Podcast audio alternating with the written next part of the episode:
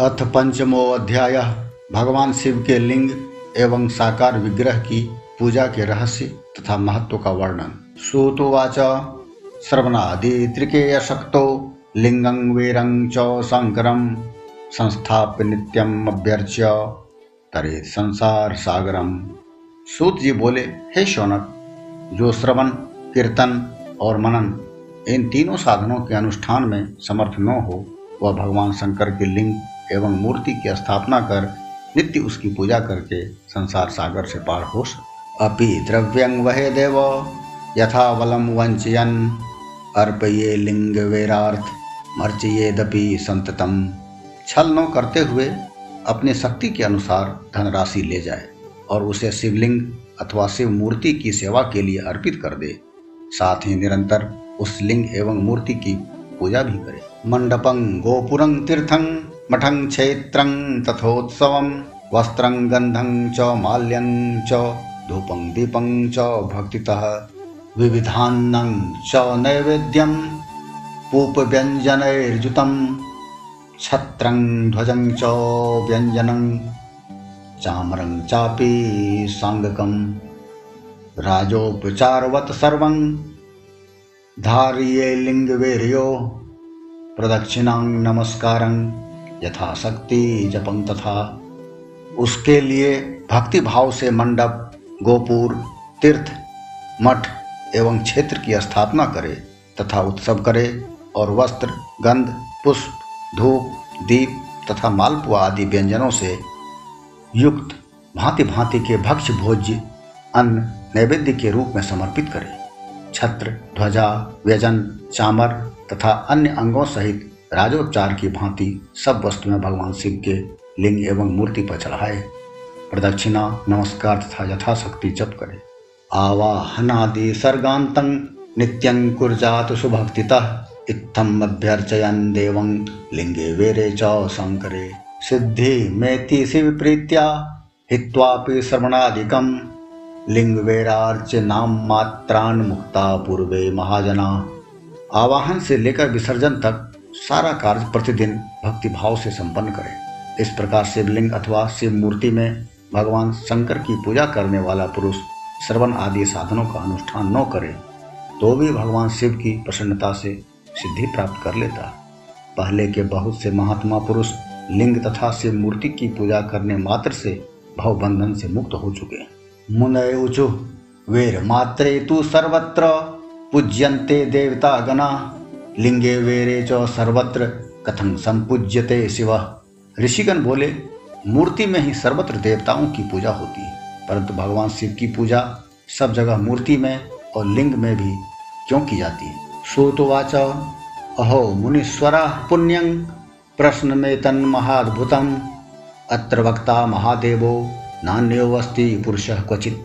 सूत जी बोले, हे मुनीश्वरों, आप लोगों का यह प्रश्न तो बड़ा ही पवित्र और अत्यंत अद्भुत है।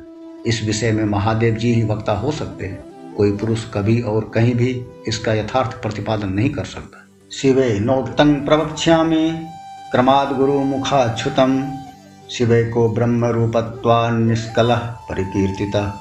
इस विषय में भगवान शिव ने जो कुछ कहा है और उसे मैंने गुरु जी के मुख से जिस प्रकार सुना है, उसी तरह क्रम से वर्णन करूँगा। एकमात्र भगवान शिव ही ब्रह्म रूप होने के कारण निराकार कहे गए रूपी त्वात् सकल, अस्तद्वत् अस्मात् सकल निष्कल, निष्कलत्वा निरंकारं लिंगम तस् समागतम रूपवान होने के कारण उन्हें सकल भी कहा गया है। इसीलिए वे सकल और निष्कल दोनों हैं। शिव के निष्कल, निराकार होने के कारण ही उनकी पूजा का आधारभूत लिंग भी निराकार ही प्राप्त हुआ है। अर्थात शिवलिंग, शिव के निराकार स्वरूप का प्रतीक। सकल, त्वात् तथा वेरंग साकारं तस्य संगतं सकलाकलरूपत्वाद ब्रह्म शब्दाभिध पर। इसी तरह शिव के सकल या साकार होने के कारण उनकी पूजा का आधारभूत विग्रह साकार प्राप्त होता है। अर्थात शिव का साकार विग्रह उनके साकार स्वरूप का प्रतीक होता है। सकल और अकल, समस्त अंग आकार सहित साकार और अंग आकार से सर्वथा रहित निराकार रूप होने से ही वे ब्रह्म शब्द से कहे जाने वाले परमात्मा। अपि लिंगे च, वेरे च, नित्यम अभ्यर्चयते जना, अब्रह्मत्वात् तदन्येषां निष्कलत्वं न ही क्वचित। यही कारण है कि सब लोग लिंग यानी निराकार और मूर्ति यानी साकार दोनों में ही सदा भगवान शिव की पूजा करते हैं। शिव से भिन्न जो देवता हैं, वे साक्षात ब्रह्म नहीं है। इसीलिए कहीं भी उनके लिए निराकार लिंग नहीं उपलब्ध होता। तस्मात्ते निष्कले लिंगे नाराध्यंते सुरेश्वरा अब्रह्मत्वाच जीवत्वात्थान्ये देवतागणा। तूष्णिं सकलमात्रत्वादर्शयन्ते वेरमात्रके जीवत्वं शङ्करान्यैषां ब्रह्मत्वं शङ्करस्य च। वेदान्तसारसंसिद्धं प्रणवार्थे प्रकाशनाथ अतः सुरेश्वर, यानी इंद्र और ब्रह्मा आदि देवगण भी इस निष्कल लिंग में पूजित नहीं होते। सभी देवगण ब्रह्म न होने से, अपितु सगुण जीव होने के कारण केवल मूर्ति में ही पूजे जाते हैं। शंकर के अतिरिक्त अन्य देवों का जीवत्व और सदाशिव का ब्रह्मत्व वेदों के सारभूत उपनिषदों से सिद्ध होता है। वहाँ प्रणव यानी ओंकार के तत्व रूप से भगवान शिव का ही प्रतिपादन किया गया है। एवमेव पुरा पृष्ठो मंदरे नंदिकेश्वर सनत कुमार मुनिना ब्रह्मपुत्रेन धीमता। इसी प्रकार पूर्व में मंत्राचल पर्वत पर ज्ञानवान ब्रह्मपुत्र सनत कुमार मुनि ने नंदिकेश्वर से प्रश्न किया था। सनत कुमार उवाच शिवान्य देव वश्याणां सर्वेशामपि सर्वतः। वेरमात्रं च पूजार्थं, श्रुतं दृष्टं च भूरिश। शिवमात्रस्य पूजायां लिङ्गं वेरं च दृश्यते। अतस्तद्ब्रूहि कल्याण तत्व में साधु बोधनम सनत कुमार बोले, हे भगवान, शिव के अतिरिक्त उनके वश में रहने वाले जो अन्य देवता हैं, उन सब की पूजा के लिए सर्वत्र प्रायः वेर, मूर्ति मात्र ही अधिक संख्या में देखा और सुना जाता है। केवल भगवान शिव की ही पूजा में लिंग और वेर दोनों का उपयोग देखने में आता है। अतः हे कल्याण में नंदकेश्वर, इस विषय में जो तत्व की बात हो उसे मुझे इस प्रकार बताइए, जिससे अच्छी तरह समझ में आ जाए।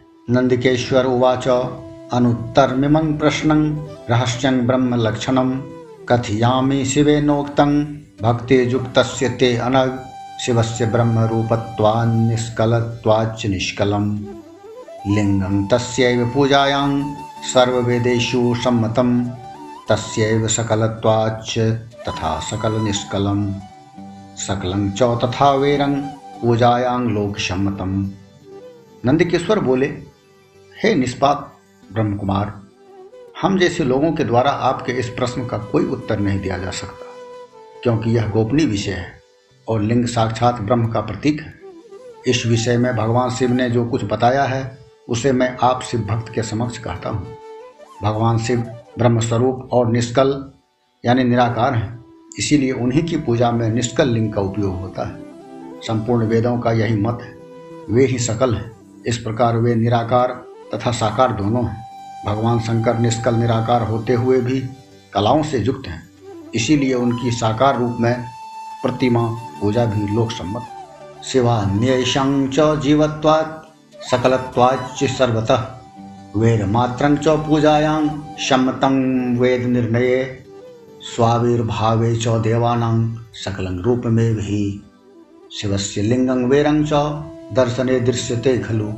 शंकर के अतिरिक्त अन्य देवताओं में जीवत्व तथा सगुणत्व होने के कारण वेद के मत में उनकी मूर्ति मात्र में ही पूजा मान्य है। इसी प्रकार उन देवताओं के आविर्भाव के समय उनका समग्र साकार रूप प्रकट होता है। जबकि भगवान सदाशिव के दर्शन में साकार और निराकार ज्योति रूप दोनों की ही प्राप्ति होती है।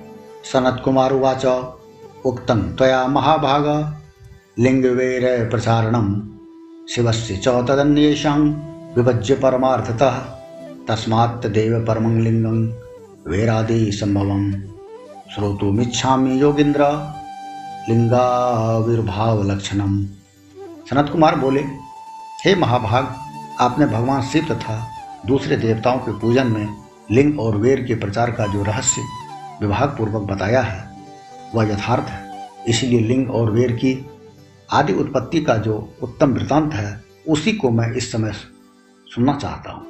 हे योगेंद्र, लिंग के प्राकट्य का रहस्य सूचित करने वाला प्रसंग मुझे सुनाइए। नंदकेश्वर उवाच, शृणु वत्स भवत प्रीत्या, वक्ष्यामि परमार्थतः। पुरा कल्पे महाकाले, प्रपन्ने लोक विस्तृते। अयोध्येतांग महात्मानो ब्रह्म विष्णु परस्परम।